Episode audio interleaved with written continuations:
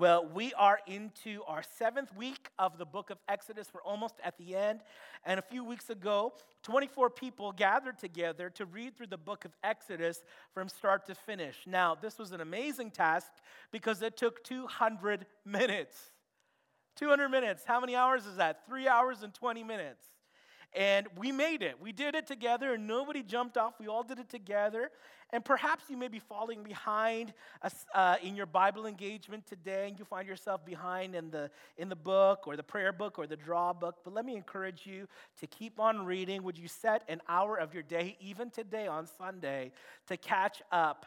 And last week, Pastor Andrew, he really did a great job of sharing from God's word about the covenant between God and his people. This morning, I want to speak to you about the episode that we call the golden calf. Our scripture this morning comes from Exodus 32, verses 1 to 20. I'm going to invite you to stand in honor of the reading of God's word.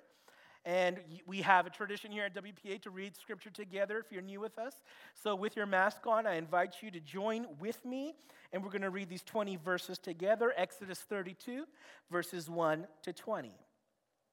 When the people saw that Moses was so long in coming down from the mountain, they gathered around Aaron and said, Come, make us gods who will go before us. As for this fellow Moses who brought us up out of Egypt, we don't know what has happened to him. Aaron answered them, Take off the gold earrings that your wives, your sons, and your daughters are wearing, and bring them to me. So all the people took off their earrings and brought them to Aaron. He took what they handed him and made it into an idol cast in the shape of a calf, fashioning it with a tool. Then they said, These are your gods, Israel, who brought you up out of Egypt. And when Aaron saw this, he built an altar in front of the calf and announced, Tomorrow there will be a festival to the Lord. So the next day, the people rose early and sacrificed burnt offerings and presented fellowship offerings. Afterward, they sat down to eat and drink and got up to indulge in revelry. Then the Lord said to Moses, Go down, because your people, whom you brought up out of Egypt, have become corrupt. They have been quick to turn away from what I commanded them and have made themselves an idol cast in the shape of a calf. They have bowed down to it and sacrificed to it and have said, These are your gods, Israel, who brought you up out of Egypt. I have seen these people, the Lord said to Moses, and they are a stiff necked people. Now leave me alone so that my anger may burn against them and that I may destroy them.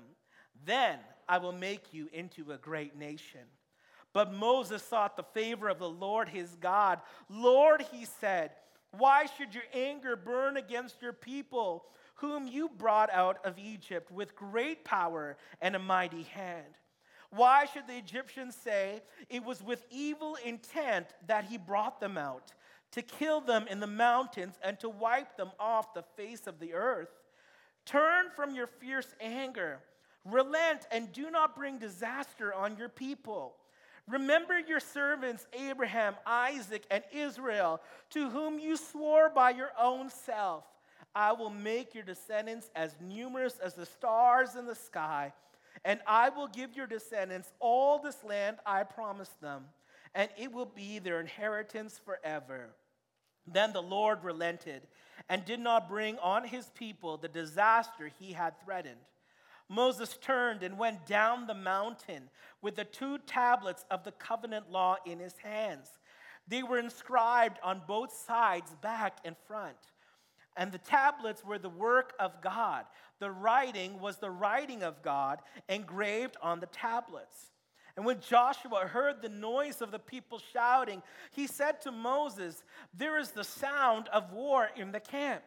And Moses replied, It is not the sound of victory, it is not the sound of defeat, it is the sound of singing that I hear. And when Moses approached the camp and saw the calf and the dancing, his anger burned, and he threw the tablets out of his hands, breaking them to pieces at the foot of the mountain. And he took the calf the people had made and burned it in the fire. Then he ground it to powder, scattered it on the water, and made the Israelites drink it. Let's pray. Father, we thank you for your word. You're continuing to speak to us and teaching us lessons from the life of the Israelites, God. And I pray that we would not repeat the same mistakes, that we would have no idols before us today, God, that we would be sold out to you alone. Father, I pray that today some of us would need to make a decision and that we would be motivated inspired by the scriptures to worship you alone, that there would be no other gods beside you. Jesus, we put our faith and trust in you. You are the God has, that has saved us. You are the God that has delivered us. And we are here today as a product of your grace. And so, Father, would you speak to our hearts? Would you bring life change and transformation in us, renewing our mind, renewing our heart today? And may we never be the same again. We thank you for your presence. Would you add your blessing to your word? Empower me to preach it with boldness and with clarity. In Jesus' name we pray. Everyone said, Amen. You may be seated. I want to preface my message this morning with something that the apostle Paul had said in 1 Corinthians chapter 10 verses 1 to 7 and 11 to 13.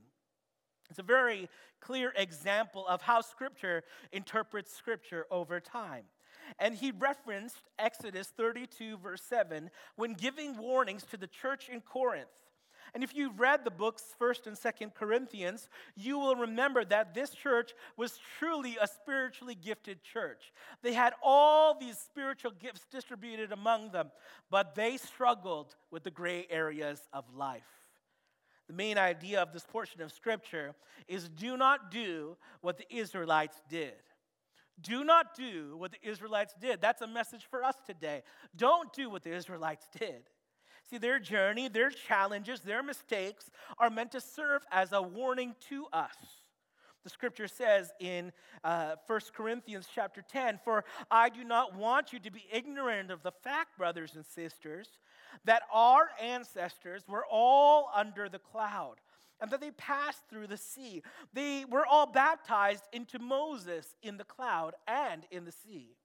They all ate the same spiritual food and drank the same spiritual drink, for they drank from the spiritual rock that accompanied, accompanied them, and that rock was Christ.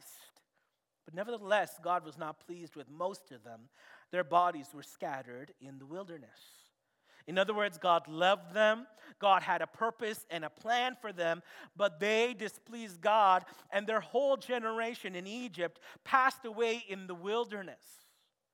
They saw the manifestations, they saw the miracles of God firsthand, but they were still not fully convinced that God is God alone. Moving down to verse 6 and 7 of that same chapter. Now, these things occurred as examples to keep us from setting our hearts on evil things as they did. Do not be idolaters, as some of them were, as it is written. The people sat down to eat and drink and got up to indulge in revelry. Moving down to verse 11, these things happened to them as examples and were written down as warnings for us, on whom the culmination of the ages has come. So if you think you are standing firm, be careful that you don't fall. No temptation has overtaken you except what is common to humankind or mankind. And God is faithful. He will not let you be tempted beyond what you can bear. And when you are tempted, He will also provide a way out so that you can endure it.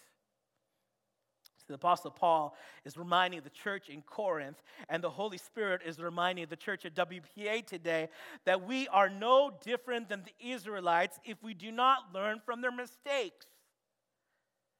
Don't think too highly of yourself, lest you fall. You are not exempt from temptation. None of us are. But you do not have to give into temptation because it's a choice. And you do not escape from temptation. You see, it is God who gives us the way of escape. It is God who gives us the rescue rope to pull us out of the temptation. But ultimately, friends, the choice is yours today. This morning, I want to share three actions in this story in Exodus 32 1 to 20 to reflect on. Uh, we want to reflect on this in order to help us avoid repeating the same mistakes of Israel. The first point this morning I want to share with you is peer pressuring. Peer pressuring. We see this in the text, verses 1 to 6. Let me read the scripture to you again. When the people saw that Moses was so long in coming down from the mountain, they gathered around Aaron and said, Come, make us gods who will go before us. As for this fellow Moses who brought us up out of Egypt, we don't know what has happened to him. And Aaron answered them, Take off the gold earrings that your wives and your sons and your daughters are wearing, and bring them to me. So all the people took off their earrings and brought them to Aaron, and he took what they had handed him and he made it into an idol cast in the shape of a calf, fashioning it with a tool.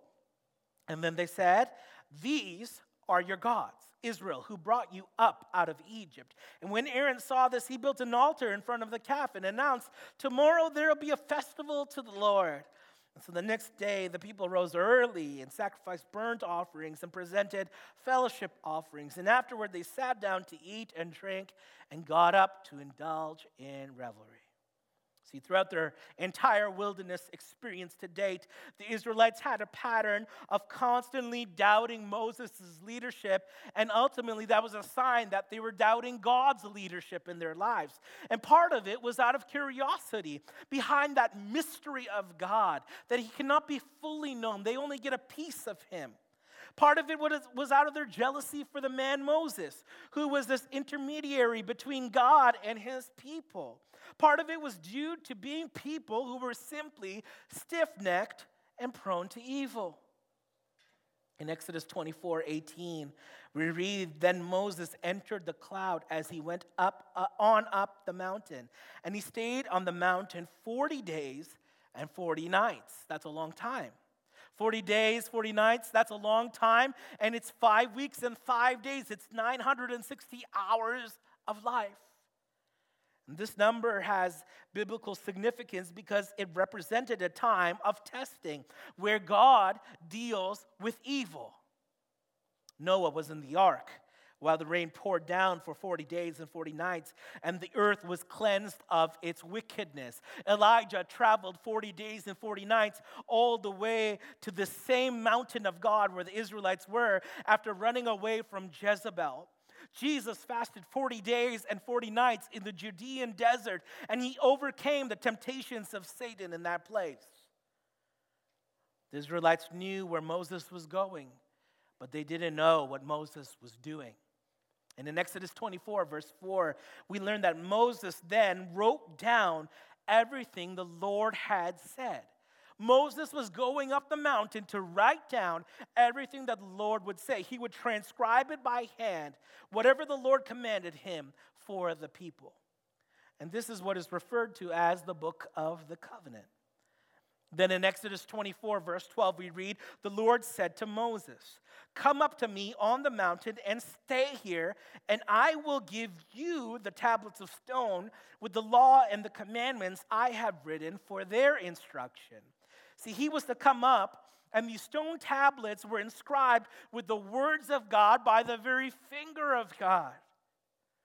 One of the challenges I faced as I studied this text and tried to interpret the scripture this week was the clarity that is offered to us in Exodus 24, verse 9 to 11, versus the doubt created in Exodus 32, verse 1. You see, in Exodus 24, 9, 11, 74 people of Israel were permitted access to ascend the mountain. Not all the way up, but they're allowed to go up to some level. The scripture says Moses and Aaron, Nadab and Abihu, and the 70 elders of Israel went up and they saw the God of Israel. And under his feet was something like a pavement made of lapis lazuli, as bright blue as the sky. But God did not raise his hand against these leaders of, Israel, of the Israelites. They saw God, they ate and drank. Isn't that unreal? Just imagine if you and I could be a part of that moment and we could climb up the mountain and we can dine with God. We can see some amazing things that have never been seen before. See, these leaders saw God and they lived. They dined in the very presence of Almighty God. Therefore, Aaron, he had an idea of where Moses was when he was in the presence of God on top of the mountain. He knew but he didn't fully believe. Aaron had seen these things firsthand. He had seen what only a few people had seen.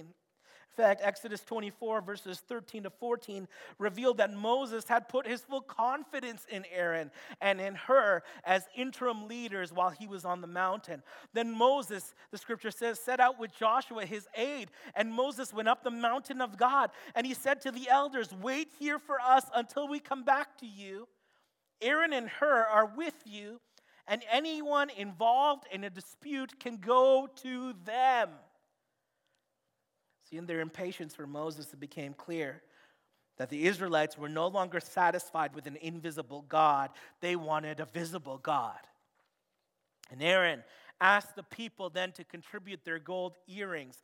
And looking back in scripture, we see how they received all of this gold. Looking back to Exodus 12 35 to 36, we remember that the Israelites did as Moses instructed, and they had asked the Egyptians for articles of silver and gold and for clothing. And the Lord had made the Egyptians favorably disposed towards the people, and they gave them what they asked for, so they plundered the Egyptians. You see, they didn't leave Egypt empty handed, they left Egypt with gold and silver and new clothes. And this was the plunder of Egypt that God instructed them to collect for a purpose that was not yet disclosed. This gold was melted, it was cast into the shape of a calf. Its fine features were chiseled out with a tool. But what kind of comparison is a calf to the Lord God Almighty? No comparison at all. First, you see, the creation of the golden calf was a violation of the preface of the Decalogue, the Ten Commandments. It was a violation of the first and the second commandments. It discredited God of having delivered the Israelites out, out of Egypt, out of the land of slavery. Notice that the people said, These are the gods who brought them out of Egypt. The sin of idolatry was replicated later by King Jeroboam. He wasn't a good king with his two calves. He, he created these two calves, and one he placed in Bethel, and the other one he placed in Dan. And Jeroboam instructed in 1 Kings 12 28 to 29, he said, Here are your gods, Israel, who brought you up out of Egypt. Very same words. Both Aaron and Jeroboam they showed blatant disrespect for God's oneness and his uniqueness. Secondly, we see that the creation of the golden calf was some level of syncretism, an amalgamation of the deities and the practices from other neighboring nations. The idol could be a representative of their past. It could be inspired by the Egyptian deity named Apis, who was a cow, a calf. This could also be the representative of their future idol, inspired by the Canaanite deities of Baal. Some people say Baal or Baal, but it's Baal. Psalm 106, verse 20, concluded that they exchanged their glorious God for an image of a bull which eats grass. Does our God eat grass? Have we belittled him to that level where he eats grass? Come on, he made grass, he made all these things. See, Christianity is not a mix and match kind of faith. I'll take a little bit of this, I'll take a little bit of that, I'll reject a little bit of this, I'll reject a bit of that. See, the Decalogue, the Ten Commandments, prohibited such actions. And though they verbally agreed to obeying the law of the Lord in Exodus 24, verse 3, by saying, Everything the Lord said we will do, they practically disobeyed it when it came to chapter 32. See, we are all guilty of saying one thing and doing another thing. Aaron's idolatry led to Aaron's lying. Friends, that is because sin begets more sin. Once you start sinning, it's very difficult to stop sinning. So they sat there, they ate and they drank and they indulged in revelry. And while commentators debate what this revelry or this play means in the text, the sinfulness of the moment suggests that it was anything but holy. It resulted in drunkenness. It resulted in sexual immorality, characteristic of the idolatry of all their neighboring nations. And we later see and we hear the ludicrous reply that Aaron gave Moses when he was held accountable for everything that took place. In Exodus 32, verse 24, listen to what he said I threw the gold jewelry into the fire, and out came this calf. Like you can imagine Moses saying in his mind, Are you serious, bro? Like, are you for real? You have to be kidding me. And to me, this sounds like the answer of a drunk man. Just sounds so silly. But see, Aaron fell under the weight of peer pressure. My question is will you do the same? when people are telling you to do certain things in your life, will you fall under their influence instead of being an influence in their life? We've been talking about my influence for the past few months. Will you use your influence and exercise it among the people around you, or will you allow yourself to be influenced by other people? Whose voice will you listen to? Second point this morning is God relenting. God relenting. We find this in verse 9 to 14. The scripture says, I have seen these people. The Lord said to Moses, and they are a stiff necked people. Now leave me alone so that my anger may burn against them and that I may destroy them. And then I will make you into a great nation. But Moses sought the favor of the Lord his God. Lord, he said, why should your anger burn against your people, whom you brought out of Egypt with great power and a mighty hand? Why should the Egyptians say it was with evil intent that he brought them out to kill them in the mountains and to wipe them off the face of the earth? Turn from your fierce anger, relent, and do not bring disaster on your people.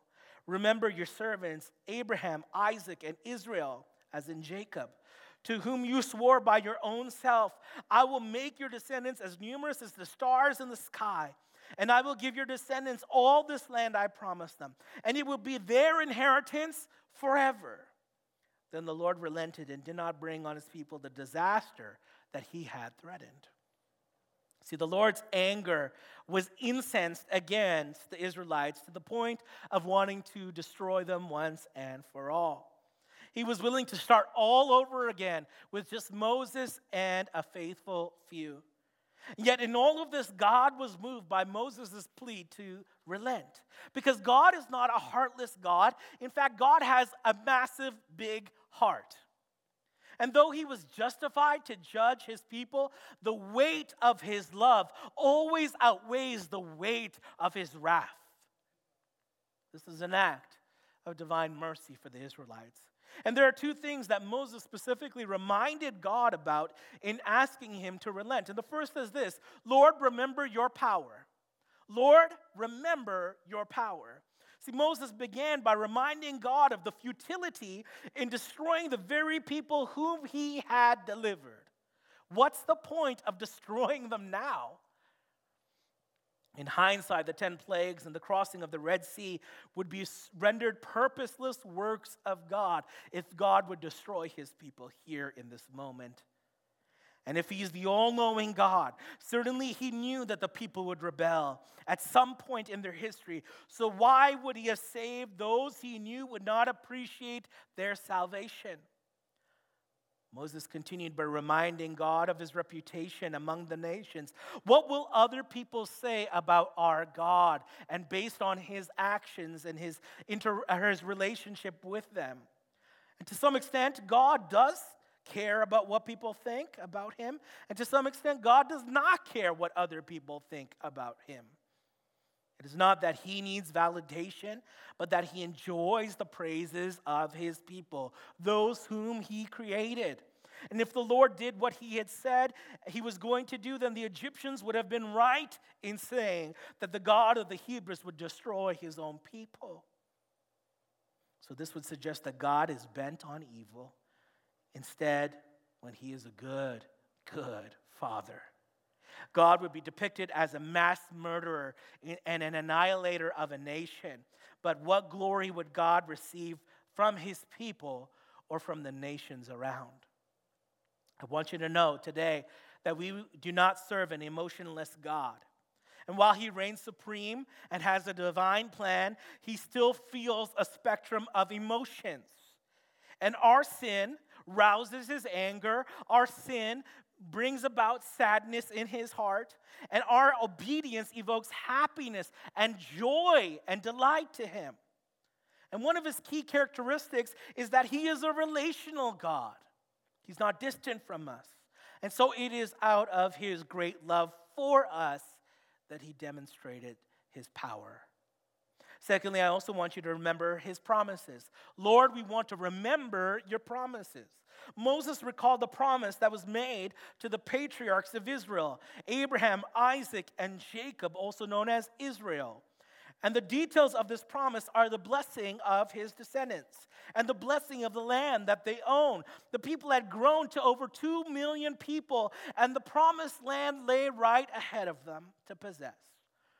And Moses was the chosen leader, and the Israelites were the chosen people through whom the promise would be realized. And if Israel was blessed, guess what? They could be a blessing to the nations around them.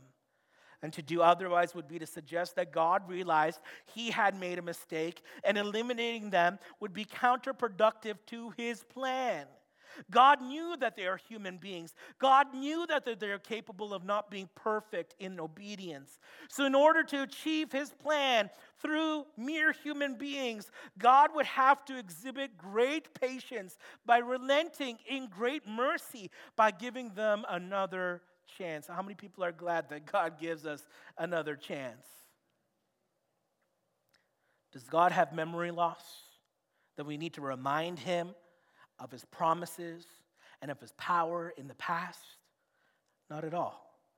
See, Moses was simply connecting the dots between the past and the present in salvation history. God, what are you up to? You're up to something bigger than me. You're up to something bigger than the Israelites. There's a story, there's a narrative that is unfolding that we are a part of. See, God does not have many plans, He has one plan. And this is the grand narrative of the Bible that takes us from creation to the fall in the garden to the redemption at Jesus Christ and to the restoration at the second coming of God. This is the story that you and I are a part of. And so we link ourselves and connect the dots, and we're in that story too. The mediation of Moses in relenting and asking God to relent is a foreshadowing of the mediation of Jesus Christ. See, when we sin, it is now Jesus who mediates on our behalf, asking God to relent in light of the big story of salvation that is still unfolding, that you and I are a part of. Third point this morning is leader breaking. There is a leader breaking moment in this story. Verse 15 to 20 Moses turned and he went down the mountain with the two tablets of the covenant law in his hands. And they were inscribed on both sides, front and back. And the tablets were the work of God. The writings, uh, the writing was the writing of God engraved on the tablets. And when Joshua heard the noise of the people shouting, he said to Moses, There's a sound of war in the camp. Moses replied, It's not the sound of victory, it's the sound of defeat. It's not the sound of defeat, it's the sound of singing that I hear. And when Moses approached the camp and he saw the calf and the dancing, his anger burned. And he threw the tablets out of his hand, breaking them to pieces at the foot of the mountain. And he took the calf the people had made and he burned it with fire. And then he ground it to a powder and he scattered it on the water and made the Israelites drink it. Whew. It's a tough story. We see some spiritual leadership principles from Moses' reaction to the golden calf in verses 19 to 20. You see, not only did the people break the commandments in principle, but they were the very reason why Moses broke the physical tablets of stone. It was an object lesson that portrayed to the Israelites that their idolatry was a total breaking of the law of God. Moses couldn't take those pieces of stone and superglue them back together again. It wasn't that simple. That's not how the covenant is put back together. See, the covenant they had promised to keep was broken, and only God could fix it. What breaks God's heart should break our hearts, friends. Does your heart break for the things that God's heart breaks for? Whenever they identify areas of sin in the body of Christ, whenever we identify areas of sin in the body of Christ, you need to listen. And you need to be vigilant. You need to understand when your spiritual leaders act and speak and say, This is wrong. We cannot do this. We should not be like this. You need to hear our hearts because it matters. We do not want to be covenant breakers. Moses then, he physically destroyed the golden calf. Not only did he destroy the tablets of God, he destroyed the golden calf. He had it burned and ground and scattered on the water and drunk by the people. We see from King Josiah something similar. And he probably got the idea from Moses looking back in history, because in 2 Kings 23, verse 6, it is Josiah who took the Asherah pole from the temple of the Lord to the Kidron Valley outside of Jerusalem, and he burned it there. And he ground it to powder, and he scattered the dust over the graves of the common people. What are they doing? What is Moses doing? What is Josiah doing? They're making a bold statement. And the statement is this You become what or who you worship. You will become what or who you worship. It's that simple. The Old Testament commentator Greg Beale, he says it this way What people revere, they resemble, either for ruin or for restoration.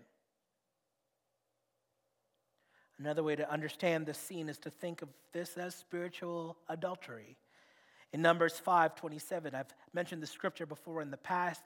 We find out how the priest would test a woman accused of adultery by drinking water with dust from the temple floor to determine whether she lied or she was telling the truth. And after making oaths and after making offerings to God, if she had made herself pure and been unfaithful to her husband, this would be the result. When she made to drink the water that brings a curse and causes bitter suffering, it will enter her. Her abdomen will swell, her womb will miscarry, and she will become a curse. I know, it's a, it's a terrible thing. But God's serious about his commandments.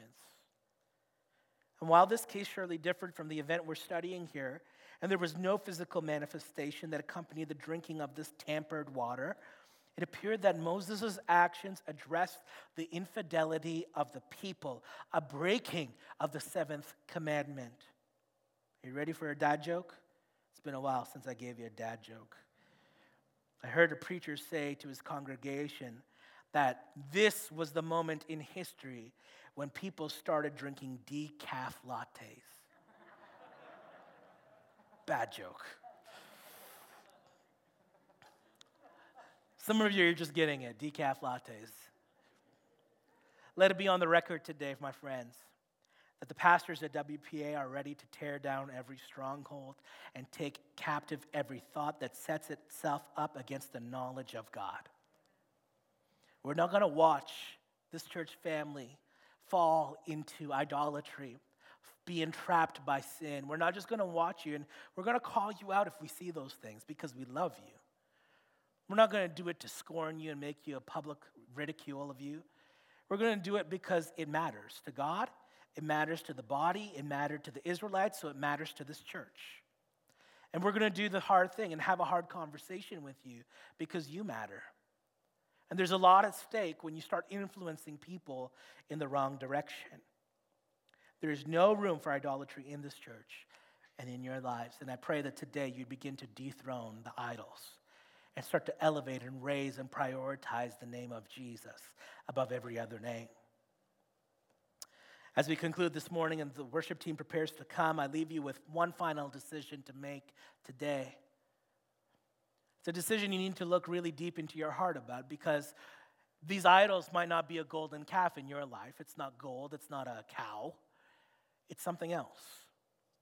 Something else of this generation, of this time, of this era in history. It doesn't have to be a thing, it could be a commodity, it could be a value, it could be something that's driving your behavior. And I leave with you that one final decision of this choose your side. Choose what side you're going to be on today. You have a choice. You cannot serve God and be an idolater. It just doesn't work that way. You can't do both and. It's either one or the other. So look at what God said and how the only the Levites responded in Exodus 32 25 to 26. Moses saw that the people were running wild and that Aaron had let them out of get out of control and so become a laughing stock to their enemies. So he stood at the entrance of the camp and said, "Whoever is for the Lord, come to me."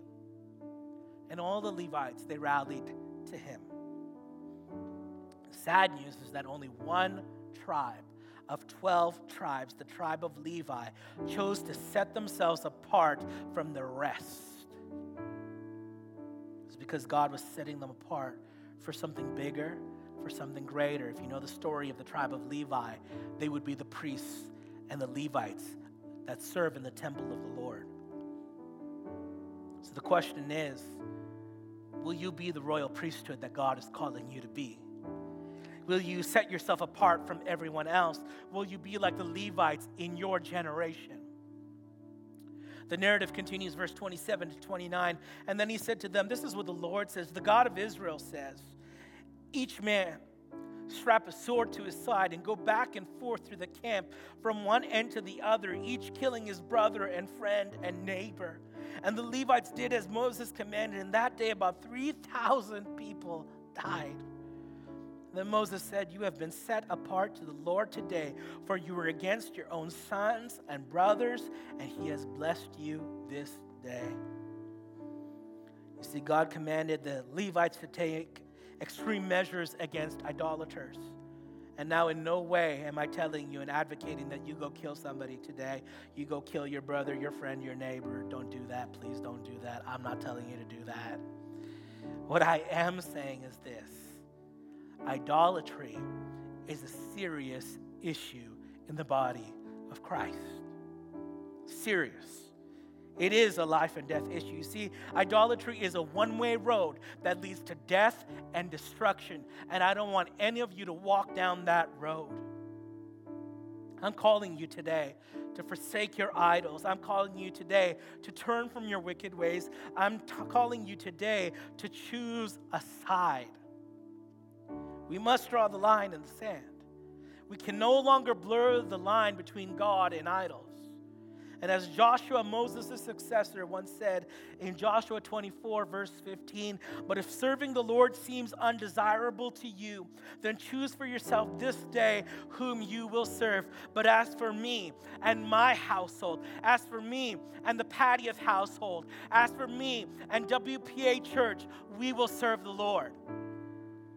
That needs to be your heartbeat today for you and for your family and for this church. There's so much at stake. Will you serve the Lord or will you continue to worship idols? Let's pray.